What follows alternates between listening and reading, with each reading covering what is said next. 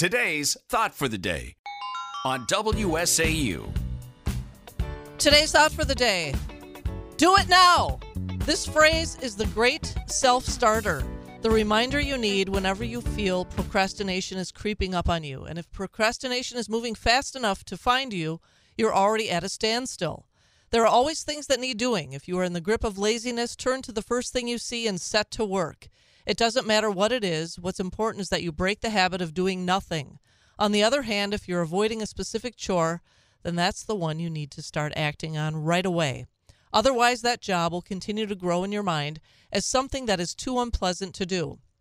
If you make do it now a habit, you will have mastered the essence of personal initiative. Next up is the 8 o'clock news, followed by the Meg Ellefson Show. My guest this morning in the house, Republican Party of Wisconsin Chair Brian Schimming is with me. Super excited. And then also, uh, Kevin Hermening is going to be calling in.